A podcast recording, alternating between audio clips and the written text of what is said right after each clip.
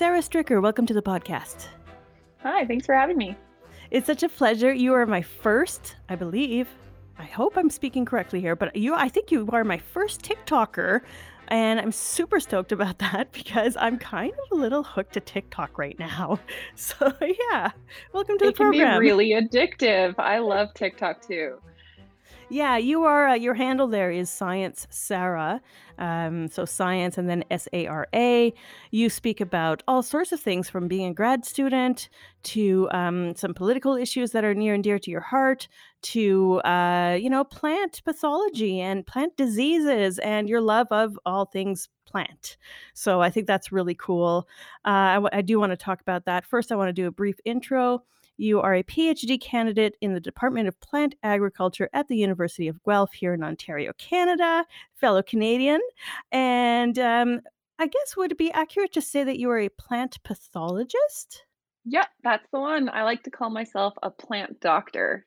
It's like as you would go if you were sick, you would go to see a human doctor. You take your animal if they're sick to an animal doctor. I take care of pl- sick plants. So I am a plant doctor, or I will be once I finish my PhD degree. Which you were telling me uh, you're you're doing that in about two weeks. Was it two weeks that you said? Yep, it's coming up. So I'm going to be having what's called a defense. So I have to give a presentation. It's public. People can come ask questions, and then it's like a public oral exam and it's pass or fail. And so hopefully it goes very well. And at the end of it, then they say, you know, congratulations, you are a doctor, or "Mm, try again, I guess. Actually, that is one of my questions. So, what actually happens if um, if you do get that kind of try again? What does that mean? Do they give you like a second date for you to like reschedule? Yeah, they'll give you um, edits. Uh, so I've prepared what's called a thesis. It's a really long written document. Mine's about 200 pages. Um, and it just shows all of the work that I've done in the past four years, and then my defense, and then they ask me questions. And so if I don't answer those questions right, if I'm answering really, really wrong, that might be a problem. If there's something really, really wrong with my thesis, they might just send me away and say, like, you need to go do this, or there might be an extra experiment I might need to do. And then I try again. If I fail the second time, then that's when things start to get a little bit hairy. But it's really in the best interest of my advisor. My advisors are Mary Ruth McDonald and Bruce Gossen. Um, they're the people who kind of designed my project at the beginning and have helped me all through the way. It's in their best interest to make sure that I'm ready for this because they look bad if I don't do well, right? So I'm pretty confident that um, Dr. McDonald and Dr. Gossen have pre- prepared me to do this. So I believe I'm going to pass, but there's always the chance. You know, I've got a wild card. There's a person, uh, um, we call them the external e- examiner. There's someone I've had no contact with whatsoever, and I don't know. They're the person I really need to impress, you know? So we'll see how that goes. Wow, that's a little bit nerve-wracking. I it's funny because I dated a, um, a PhD candidate at one point in my life, and she was just a basket of nerves. So I can't even imagine what it must be like. Uh, are you nervous, or do you tend to perform really well under pressure? Oh my goodness, I get so nervous. I I don't show it very well, but I'm actually a very anxious person on a daily basis. Like I get really talkative and my blood pressure goes up and I turn really red and and sometimes I'll even like burst into tears if I've gotten too high emotion. It's it's like a thermometer just filling up and filling up until it explodes. so, yeah, I definitely do get nervous, but I'm also pretty confident in myself at this point. I've been studying this for 4 years. I know my my stuff. I'm going to do well. And also, I've already started a job that I've worked for 1 week as a new job, and so it kinda takes the pressure off, you know? I'm like, "I already have a job, so pressure," you know? Of course, it takes the pressure off, but nonetheless, I'm sure that you're looking forward to to getting this over with and getting it done. Um, your new job is, of course, in science communication at also at, at the University of Guelph. That's really cool. Congratulations. Um, I want to talk really quickly about SciComm before we get into the plant stuff, um, because again, I want to bring up TikTok. It is to me a phenomenon. I have seen I've learned so much off of TikTok, and here are these, you know, thirty-second clips, twenty-second clips sometimes, um, and I'm learning about outer space, I'm learning about plants with you, I'm learning about, you know, other mi microscopic life. I myself have tried doing a a few TikTok videos. I have to admit, as a creator, it's not my thing. This is more my thing, long you know, long formats, um, but I'm taking it all in. So I wanna know what what made you decide to get on TikTok? Well, I first just was watching other people on TikTok and I thought, "Wow, that looks really fun." And I grew up in the age where YouTube was brand new and and I always kind of wanted to do something on YouTube, but I didn't really have the time to do, you know, like set up, get the equipment and and everything. But TikTok is so easy. You do it from your phone. You don't need anything. I mean, I got headphones, you know, Bluetooth headphones so that they connect with my I get some better sound off that, but that was really the only investment. Maybe someday I will get a ring light. We'll see. Um, but other than And that, they're super cheap anyway, so yeah, it, it's so easy. You just pick up your phone, you press one button, and, and you've made a video in 30 seconds. It's and it's got editing software built into the app, so it is really easy for someone with no training to get into, like myself. Um, so I just started, you know, for funsies. I was just lip syncing to some songs that were stuck in my head, like as everyone does. And then I thought, you know what? I'm in the lab. Let me show you some cool things, you know, like I made a joke once about, you know, how did I get where I where I am today? Oh, I graduated and I held up a graduated cylinder. just, just silly, stupid jokes, you know? So, and it, it kind of expanded from there, especially when I was teaching a class here at the university. I was teaching the plant pathology class, and my students were really excited that I was on TikTok. So that kind of encouraged me. At least once a week, I would make a quick little TikTok video, mostly for them, but then it- it's public. So I, I would show like a different disease or something I was doing in the lab, and, and it just was a different way to show them the content that they could consume in a very easy manner. You know, it's not like assigning a reading. It's not a 40 minute video. It's it's 30 second eh, maximum 60 second video and it could be silly. It could be just like, "Oh, wow," and or get an idea in your head that you wanna then Google something else. So, I think it's really cool. And and yeah, I've also talked some other things about, you know, like the Every Child Matters, um, like the Orange Shirt Day, Pink Shirt Day, different, um, events and try to raise the voices of other creators as well if I can. Um, because I've learned so much through TikTok about the Black Lives Matter movement, how to be an ally. I've learned things about neurodivergent things and was like, hey, maybe I'm ADHD, you know? So I've learned so many things through TikTok. And now Bill Nye is on TikTok too. So I feel, you know, now I'm on the same kind of platform as Bill Nye, and I feel a bit more pressure to to put some good quality out there. Well, that that's something I did wanna talk about is the pressure, but also the vul vulnerability because it takes a lot of vulnerability to put yourself out there, to to not Mhm. just, you know, do science videos, but you do things that are, uh, sometimes a little bit more personal, you know, it's kinda nice because we get to know you, like, who is Sara, but also, you know, you just told me that you're a super anxious person, so I'm wondering how do you tackle the vulnerability of making Tik TikTok videos? Yeah, and there was one video that I had that blew up and it got a little bit out of hand. I got really worried about it. Um, so I am in the LGBTQ community, and my partner and I were planning to get married uh, in April of 2020. And I tried on what would have been my wedding dress, and I was really sad, and I showed a video of me in my wedding dress, and it's sort of, um, a two-piece Indian style dress with intricate gold beading, uh, things like that. I was very sad, I was just wearing it to be like, "Hey, this is what my wedding dress would have been like," and we canceled our wedding, and Oh. that blew up, and it was not all nice comments. Some people were like, "Oh, that sucks. That I'm really sorry to hear that." Other people were saying, oh, you're a white girl and you're um, appropriating our culture. Oh, this is the wrong color. Oh, this and this. And they all had opinions.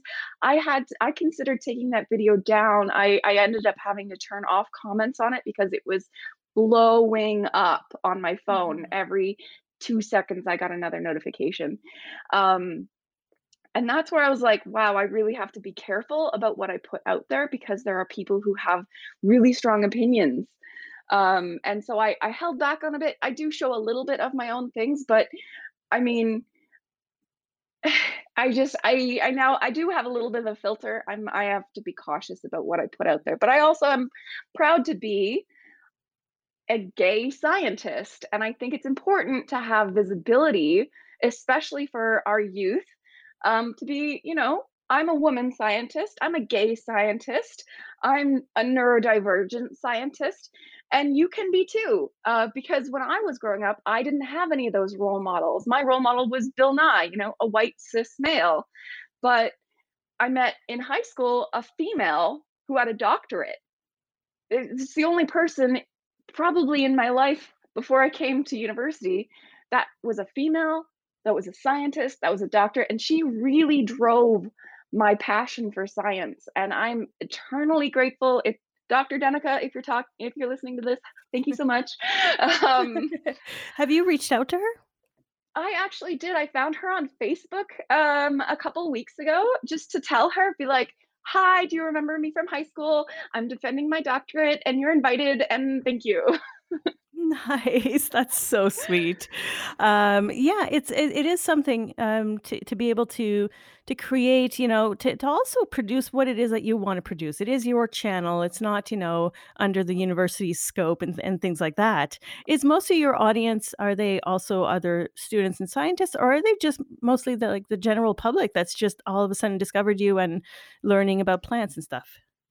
That's a good question. It's actually really hard to gauge metrics on TikTok because I have like 14,000 followers, so I don't go through and, you know, check them all. The only information you can really get from them is is a tiny little icon photo, which sometimes is them and sometimes not. It could be anything. It could be a picture of a monkey, you know. Um, and then sometimes people put a couple words in their bio, but that's also character limited. So I don't really know a lot about my audience. I would guess that I have the range. I know I have some TikTok friends that they message me on on TikTok and they are also creators and they are old enough to be my parents. I also have some TikTok users who are young enough to be my child, you know. So there's the whole range. I do think that um, whenever I tag, you know, university, I get lots of university students.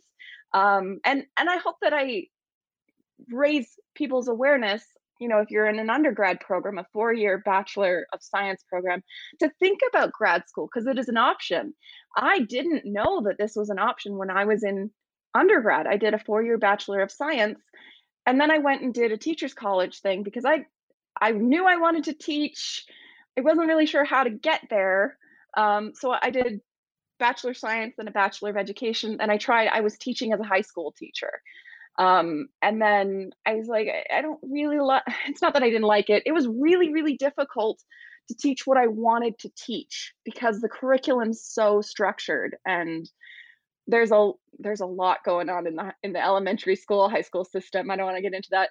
Um, so I came back into a, a graduate program. I came back did my master's with a, a professor I had previously had a mentorship through with I'd kind of contacted him while I was teaching a high school class, and I was like, "Wow, this is really tough, and I'm not doing well.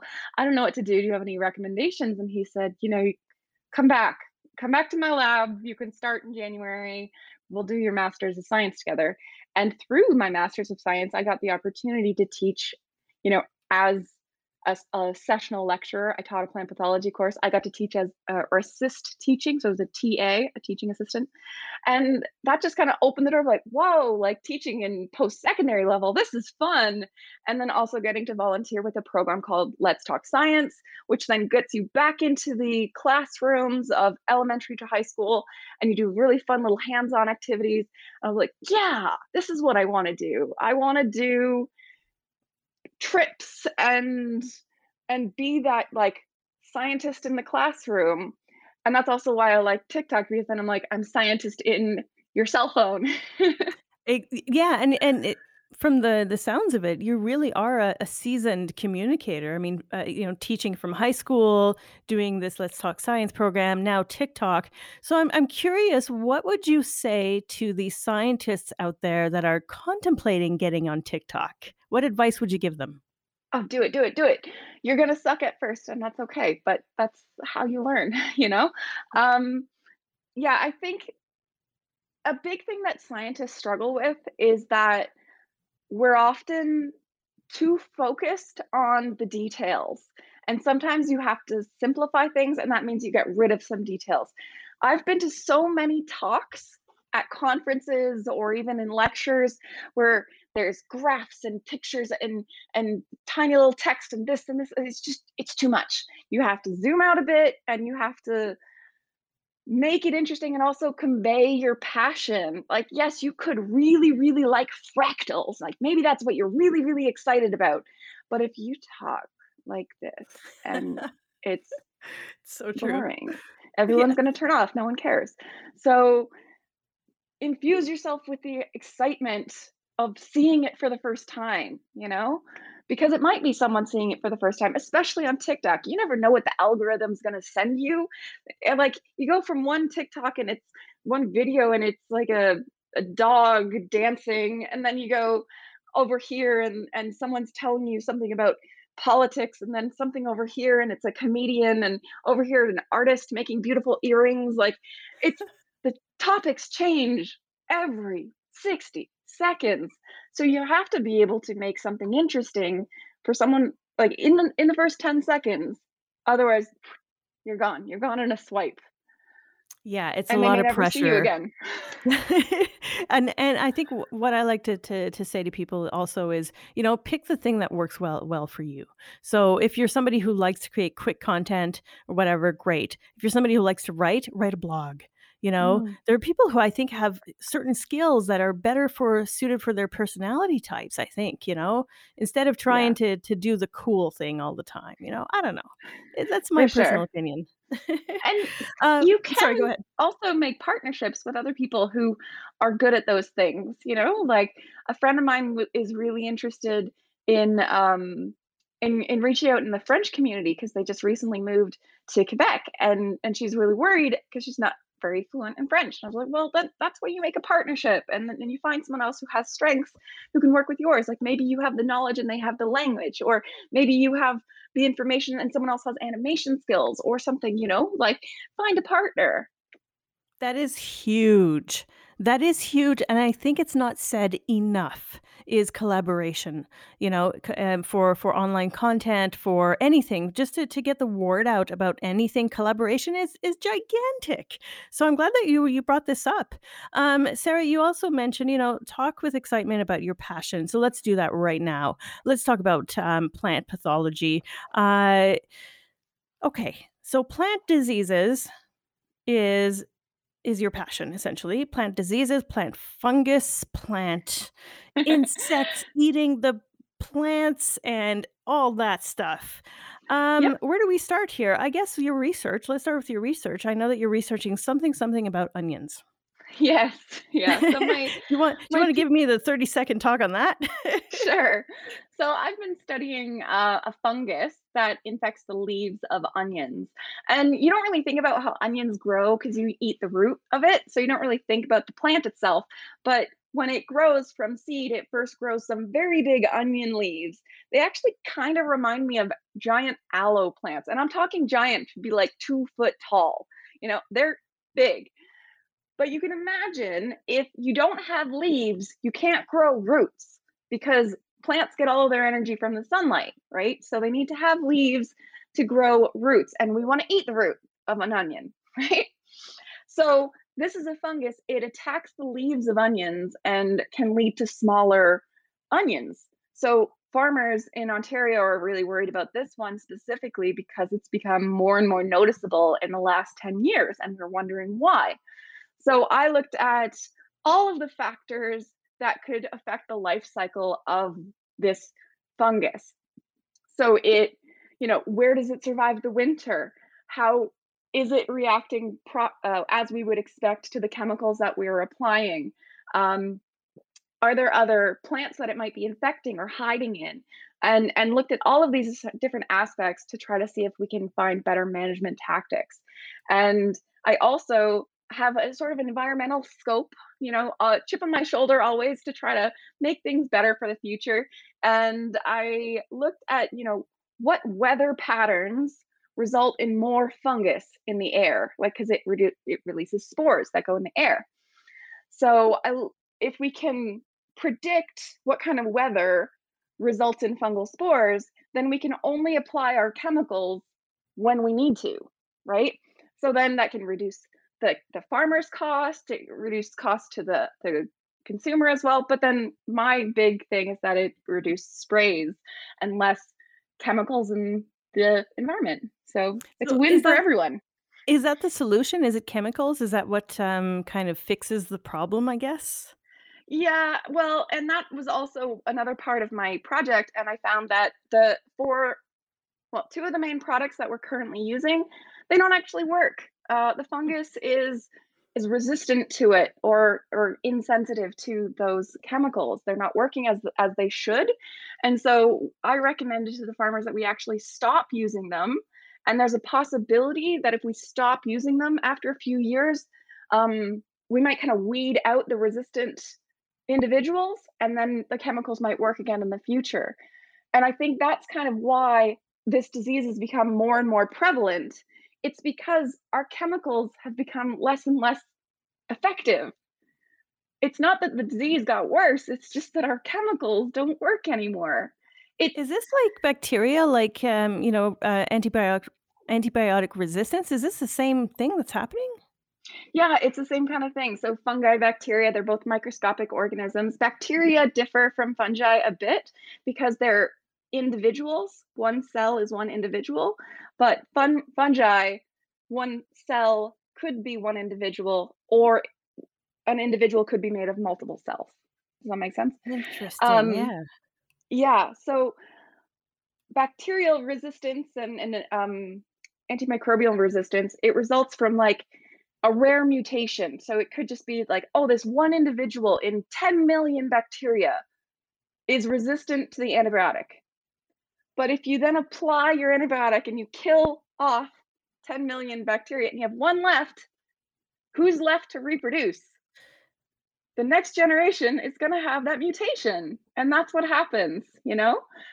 um, over multiple multiple re- um, applications of the same antibiotic or in this case fungicide we actually increase the number of individuals in the population that are resistant Did you see my mind being blown right there? Because my mind was blown. there was a moment Yeah, there was a moment. We're on video right now. You guys, uh, aren't aren't able to see us, but we are on video, so we're able to to see each other's body language, and there was a moment there when you said, you know, that one resistant bacteria will survive. Uh, so how the heck did you fall on on this particular topic? I have found with scientists that Usually they do their PhD on something that's personal or something that's accidental. And so I'm curious to know how you how you decided that, you know, this fungus that was killing onions was your thing.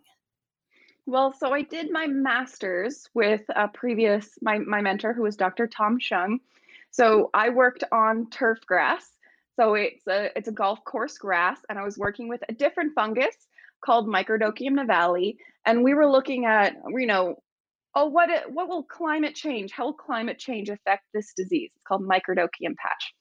And we also looked at a, a product that was developed actually by um, Petro-Canada, uh, like the gas company. they Right. they, they kind of accidentally made a product that works that you can apply to plants to protect from fungus. Um, yeah, it's a mineral oil product. Um, so I was looking at using that to control this disease. Um, and so the link between my master's project and my PhD project was that mineral oil product. Um, I used it for my master's, and then I heard through the grapevine that Dr. Mary Ruth McDonald was interested in trying that product on onions. And I was like, all right, sure. So I kind of followed the product into the onion field.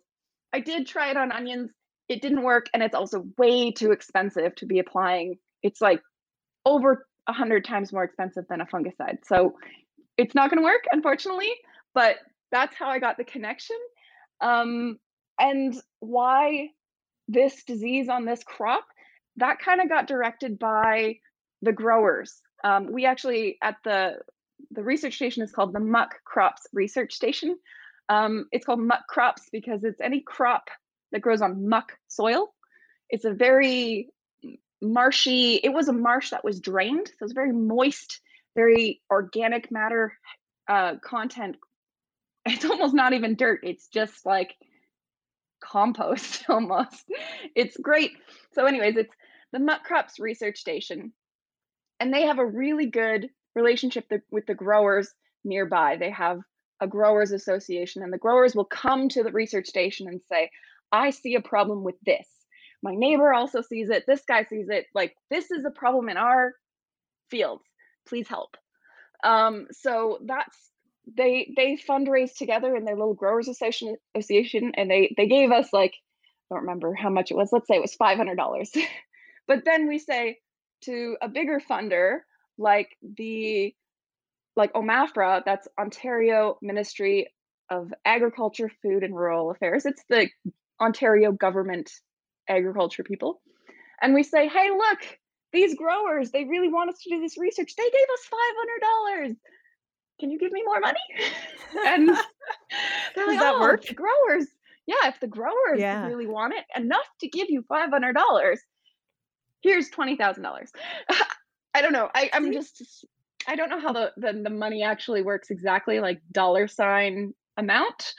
Um, but that's that's kind of how the story goes. So because And we I have this that good uh, sorry to interrupt, but I I just yeah, love the fact that you have this relationship with directly with the growers, right? We usually think of, like, uh, science being separate from from the rest of the community or whatever, but the this looks like you guys are really working hand in hand with the growers and kind of, you know, getting information flowing, I would assume, back and forth with them. I'm gonna be a little bit selfish here because I'm actually originally from Northern Ontario, so the Sudbury region, yeah. and, uh, you know, from a family of of growers. So they were uh, in agriculture. My grandparents, both grandparents. I'm I'm, I'm going to be selfish because, because I really want to know: Does this uh, fungus also affect Northern Ontario? Yeah, it can actually be anywhere. Um, there was a suspicion that it it came in from like Mexico on like um you know transplants or something or or other material or plant material but honestly this disease this fungus has probably been here forever it's just not really been a problem um and yeah it can go all the way up to north it can definitely go up north um it can infect like 500 different plants uh yeah So this is not just an onion problem. No, no. It's not a big problem on a lot of crops, but it is on it is a big problem on asparagus and it's a big problem on pear. So what is the connection between asparagus, pear, and onion? I don't know. I'm not a taxonomist. I need a botanist to figure that out. It just it it's a big problem in asparagus and pears because on on pears it causes little brown spots on the actual fruit and then no one's going to eat them. They look gross. And on asparagus, it causes little purple spots on the spears. And again, no one wants to eat that. And the crazy thing about asparagus is that you cannot spray fungicides on asparagus because you literally have to harvest it every single day. Like the amount, the, the, the eight inch asparagus that, that grew like, that was, like, overnight. They go out and cut it with a knife every single day for like, 4 weeks. So you can't put you can't spray fungicides on it because you need to cut it and put it on your plate. That's how fast it's going. Wow, yeah, it is it is very complicated. I mean, you know, my one of my aunts really pride had pride in the fact that she never used herbicides or any any kind of sides, put it that way, pesticides, herbicides, you you you name it. Um, but I you know, I I don't know how she managed to grow such beautiful crops. I wonder if it's just that farmers kind of get used to you know, handling things their way, like picking up bugs, uh, you know, hand you know, by hand or whatever. Um, so what d what can farmers do about this particular fungus right now? Are they just kind of, you know, meh, up in the air? Well, actually, um, yeah, there's there's not a lot to that you can do, and I also argue that I don't think that for onions, like, it can cause smaller onions, but I don't think it's that big of an issue. It hasn't been a big, like, epidemic, you know, killing all the leaves, 100% leaves infected. I've only we've only seen that, like, twice in the past 10 years. S so it's not it's not really big. It can come as an epidemic, but I think it's just kinda let it be. And and you said about your your, um, aunt who's growing beautiful vegetables. I think when you're I one of the terms we use in agriculture is intercropping, um, but that's that's using different crops in a small space. When you have many different crops in the same space, you actually often have lower disease pressure. Our monocropping of growing hundreds and hundreds of acres of the same crop, that leads to just exponential increase of the pathogen because they've got lots of their favorite food around, right? It's the same thing with, you know, recently in in coronavirus with with COVID-19, where's the hotspots? Oh, well, there's more people, right? Right. There's more people, there's more transmission, there's more disease. So, in small garden plots or or intercropping, it kind of acts as like a barrier. It splits up the transmission. Even if you just grow like 2 crops intercropped between each other, 2 like alternating rows, that could decrease your disease. I've read that it can also, um, affect the soil. I've read that, uh, farmers in big, uh, you know, big farms in in the United States that grow corn have to grow soy the following year or something like that. Is that is that what's going on? Is it a disease problem? No, with that, corn is very bad for the soil. It it is a very tall plant, so it takes a lot of nutrients out of the soil, and it doesn't really give anything back. And one of the things that it really takes is nitrogen. Um, so we have a lot of nitrogen in the air that's not actually accessible. It has to be fixed nitrogen. And one way that nitrogen can get fixed is randomly through lightning strikes, and we know how often that happens, and and by beneficial bacteria. Eh, So corn doesn't really have a root system that supports those beneficial bacteria. However, soybeans and any of the legume families, any of the beans, they actually produce a little home for the bacteria in their roots. They're called nodules. So it's like a, a root going along and then a little white bump and then a root and a white bump. And in each little white bump, that's where the bacteria, it's like, hey, I built you a home. Please live here. And the bacteria live inside the plant, but then produce and fix nitrogen into a usable form for plants. So by growing soy, it actually puts more nitrogen back into the soil for the next crop.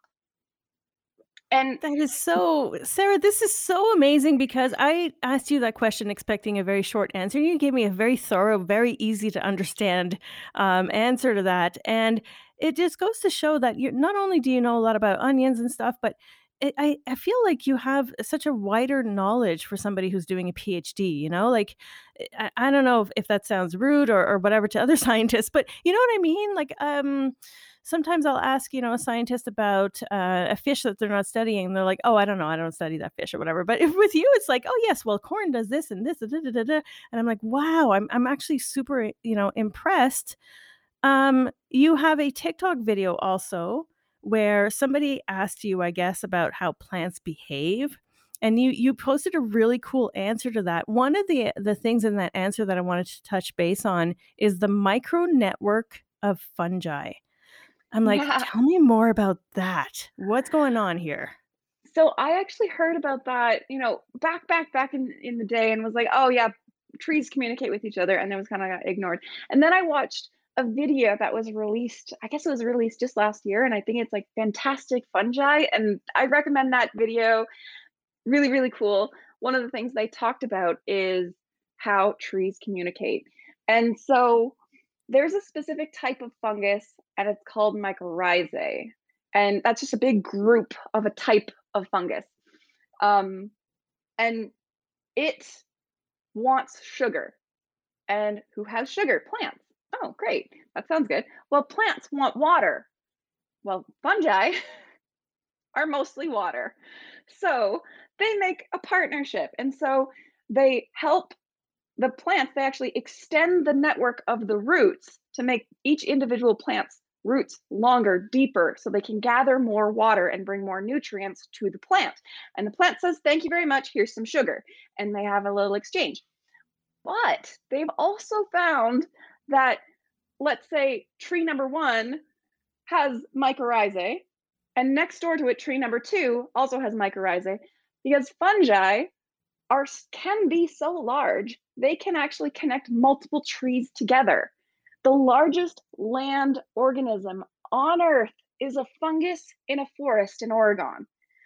And they found this out by they they put wooden popsicle sticks all along the forest and they let the fungus in the soil infest the popsicle stick. Then they did a DNA test and they found the entire forest underground was the same fungus.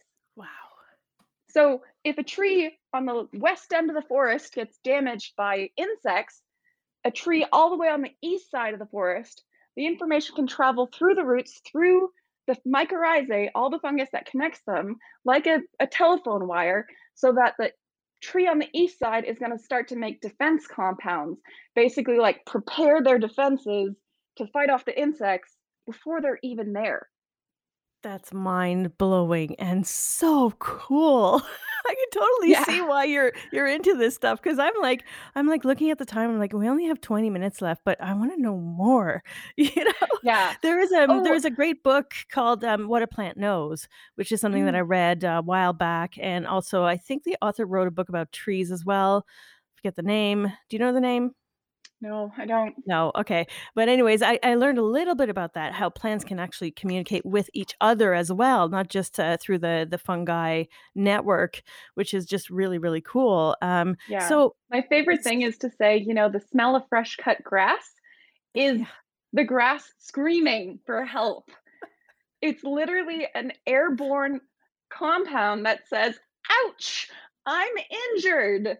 And nearby plants can smell that, can sense that, and then produce, you know, sort of compounds that will like produce scabs, you know, like how we, you know, when we get cut, we'll produce a scab. So they will produce the compounds that can block cuts before they're even cut.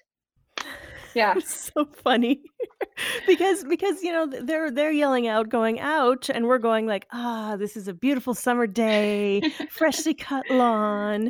Uh, I I would imagine as a plant scientist that you must be very much in favor of people creating kind of wild grown lawns, right? Uh, for pollinators and all that stuff. Uh, do you, uh what are your thoughts on that?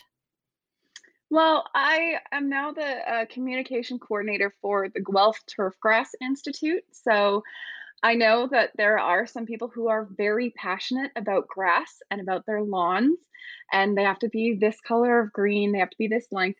And if you just want grass and you just want green space, that's great because green space is cooler temperature wise than pavement.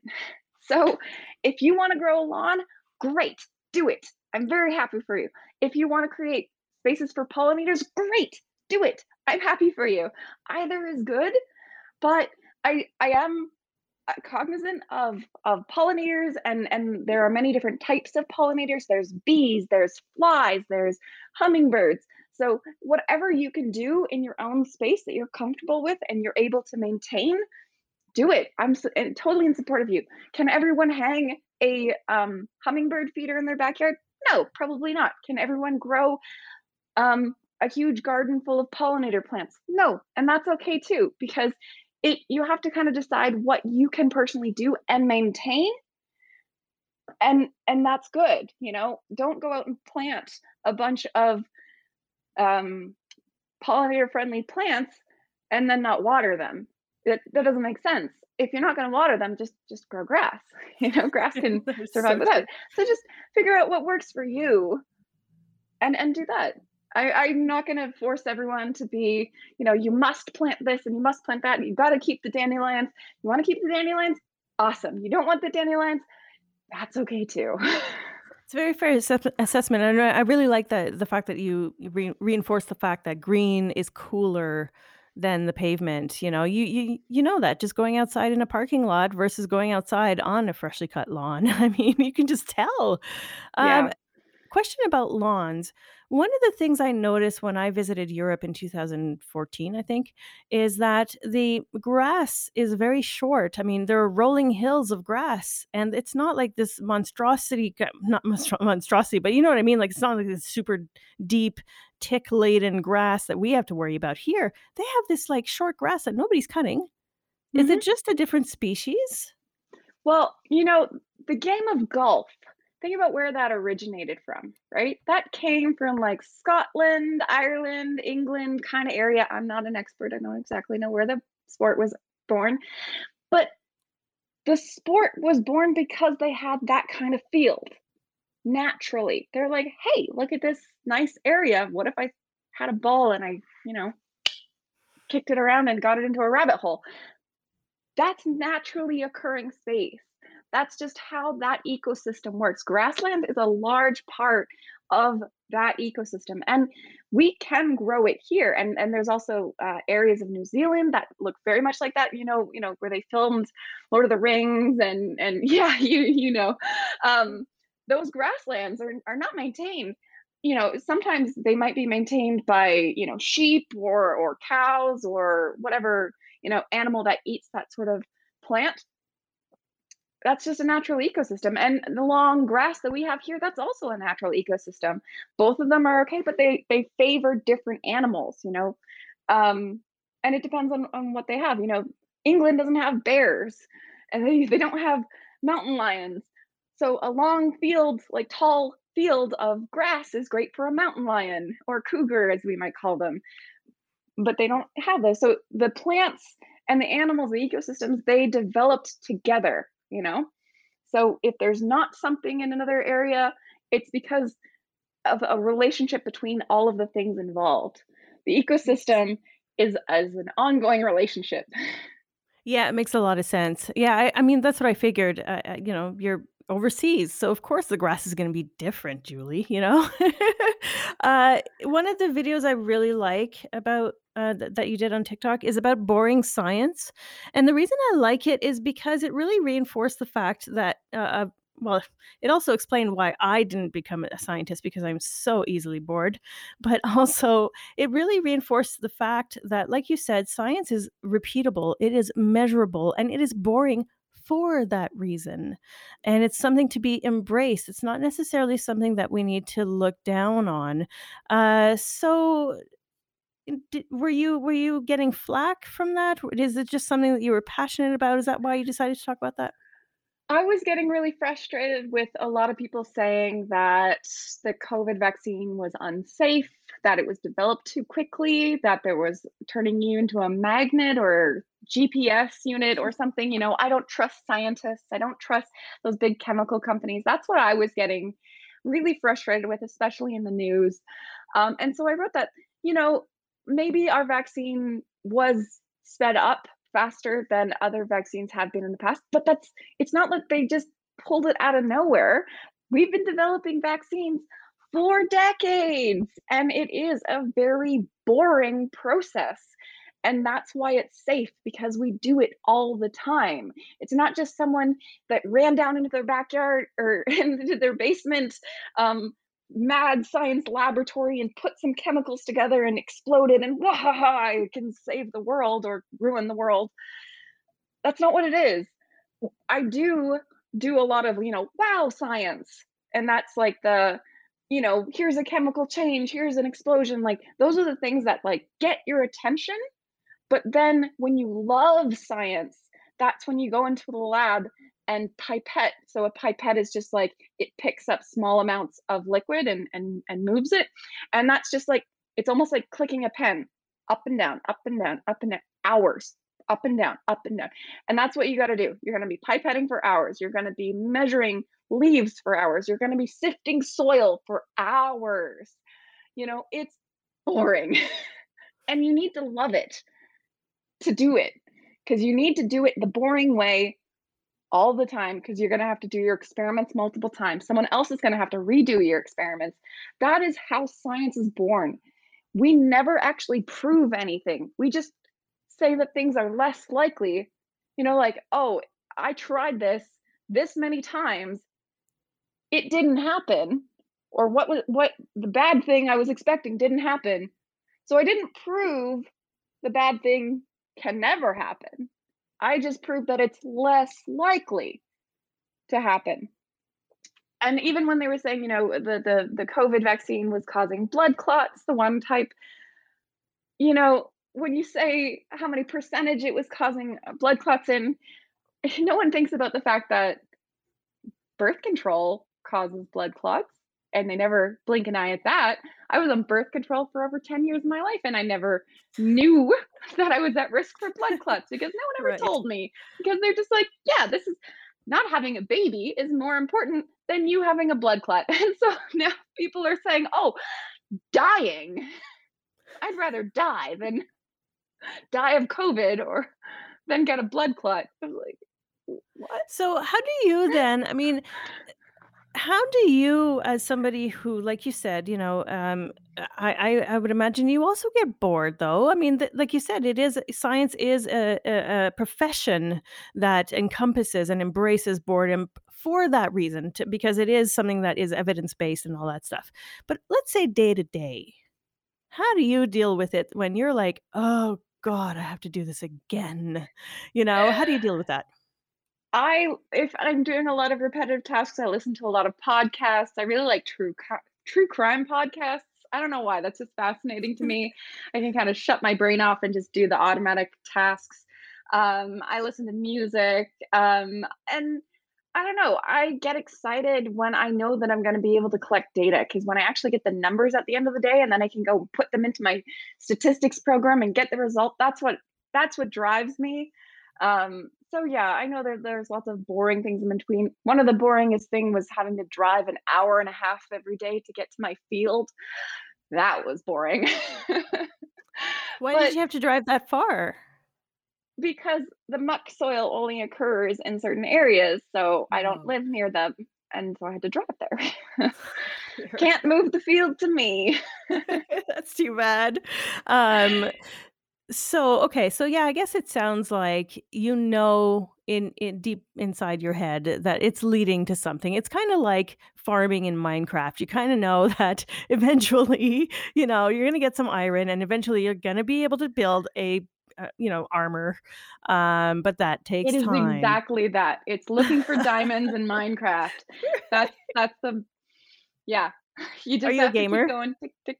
I have definitely played Minecraft. I used to play World of Warcraft. Um, Mhm. yeah. Nowadays I'm more Animal Crossing. That's my, you know, little getaway into my island of friends that are cute little animals. I enjoy that a lot. That's my my my kind of upcoming guilty purchase, I think, is gonna be to get one of those, um, Nintendo what do they call them again? Nintendo Switch? the Switch. God, I'm Yeah. having a brain fart. Uh, but yes, the Switch is the thing that I haven't been able to justify to myself to buy, but I really wanna play Animal Crossing.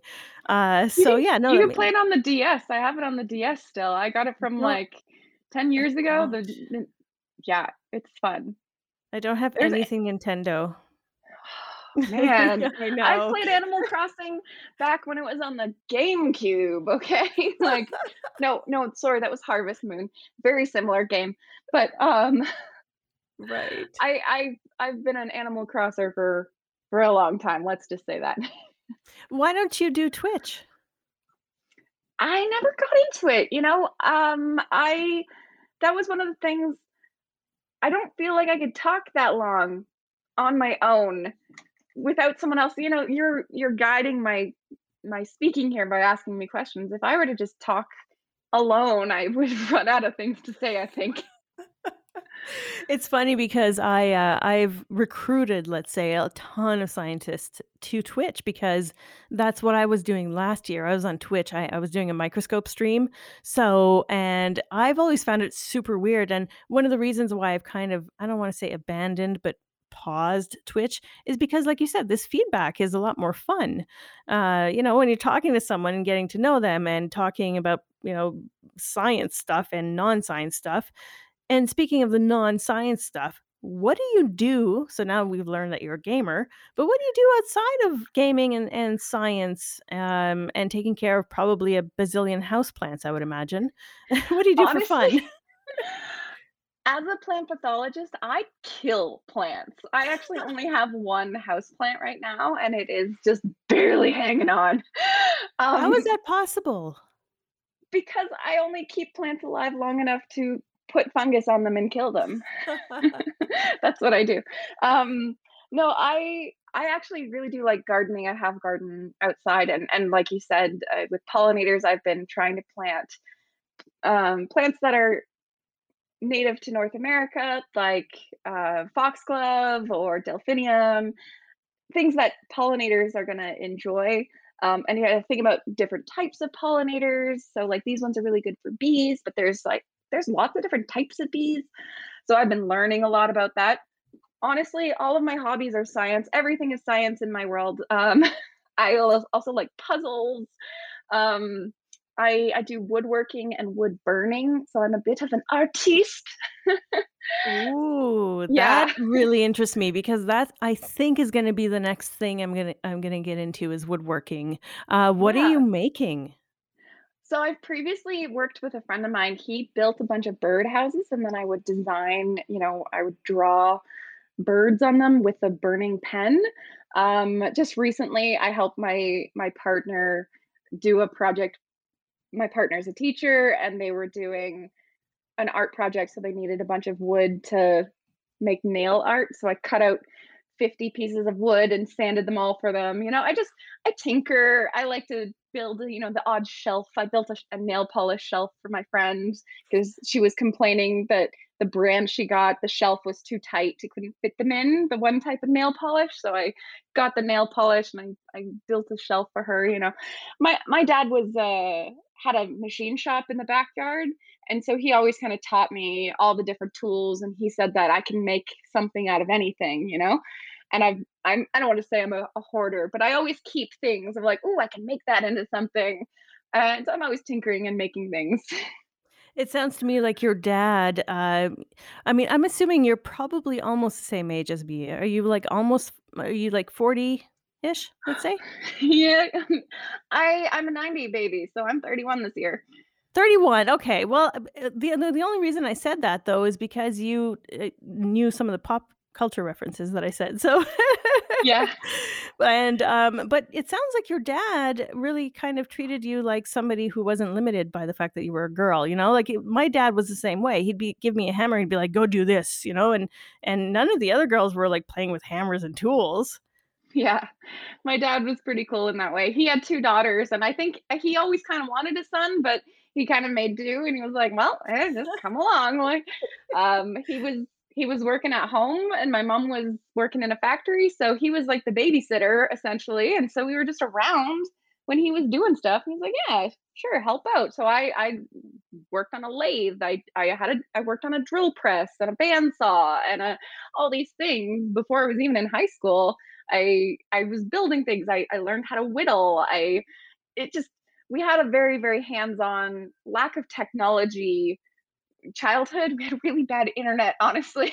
I think that was kind of structural. We had one family computer and the dial-up internet. So, you know, Yeah, when I got the if Roller Coaster Tycoon CD out of the cereal box, that was groundbreaking for me. Yeah, if you grew up in the '90s, you were really at the beginning of of the internet age, you know, like, that was, like, the thing. Uh, where did you grow up? Um, actually, central, north central, uh, Ontario, so just a little bit north of Okay. Barrie, yeah, so in a small town, very secluded. There's not we were, like, on the very edge of a very small town. There wasn't even a sidewalk to my house. Wow, okay. So kind of similar upbringing to me as well then, so you're kind of definitely can relate to that. Sara, Yeah. what's next? What's next for you? I mean, let's say let's just assume that you you get your PhD. Um, you know, you already have that job, like you said, in communications. What's the, like, ten-year plan? What's the thing that you kind of, like, would dream to be doing? Well, I really wanna be able to keep teaching and doing outreach and extension, so it could be something along the lines of, like, taking research and communicating it to homeowners or the general public or growers, farmers, that kinda thing. I would really love doing that. I would love to teach at the university. Having a PhD in my back pocket allows me to apply for teaching positions at the university, and I've I've like I said, I've taught at the university and I've also been a teaching assistant, and, uh, some of the te professors I've worked with have said, you know, "You're more qualified to teach this than I am," because I have they don't hire professors based on teaching qualifications, they hire them based on research qualifications, and I think that is starting to change. They're starting to recognize that just because you're a good researcher doesn't necessarily mean you're a good teacher. So I would love someday to be a teacher at the in a university. Um, so that's that's the ten ten-year plan, but I also wanna adopt a house full of kids and animals and and have a family, so that's why I don't I'm not currently chasing the ac the faculty position, because in order for me to do that, I have to, like, travel around the world, find, you know, one-year jobs here and there and there and and rack up a bunch of publications and and play the academic there's like a game behind it. There's, you know, who you know and what you know and how many publications you have, and I don't I don't really wanna do that right now. So that the professor is, like, 10 years down the line, I'm gonna have this job here at the university for the next few years, gonna still try to do some research while I'm doing that, still try to do some publications, but at a slower pace, and, you know, focus on things that I enjoy to do. You know, I love being around kids, I love having animals. I look at the animal shelter, uh, website, like, on a daily basis. I do that too sometimes. I'll spend, like, a whole Saturday, and then I won't look at it again for another month or so. You know, it's it's it's a it's a thing. Yeah. Like, "Oh, this one only has 3 legs. I need to get him." Uh, So listen, Sara, we're we're out of time. It has been an absolute pleasure having you on the show. I really do wish that we had the video component because you're very, uh, you're such a very you have a presence and it's very engaging, and so, um, I I really would encourage people to go to your TikTok, uh, Science Sara, and, uh, to keep in mind that that you are taking a bit of a break to to defend your thesis, and, um, I hope you'll come in the program again because I would love to talk with you again and follow up and, you know, just learn more about what you're doing. So thanks again for coming on the program. Thanks for inviting me. It was a lot of fun.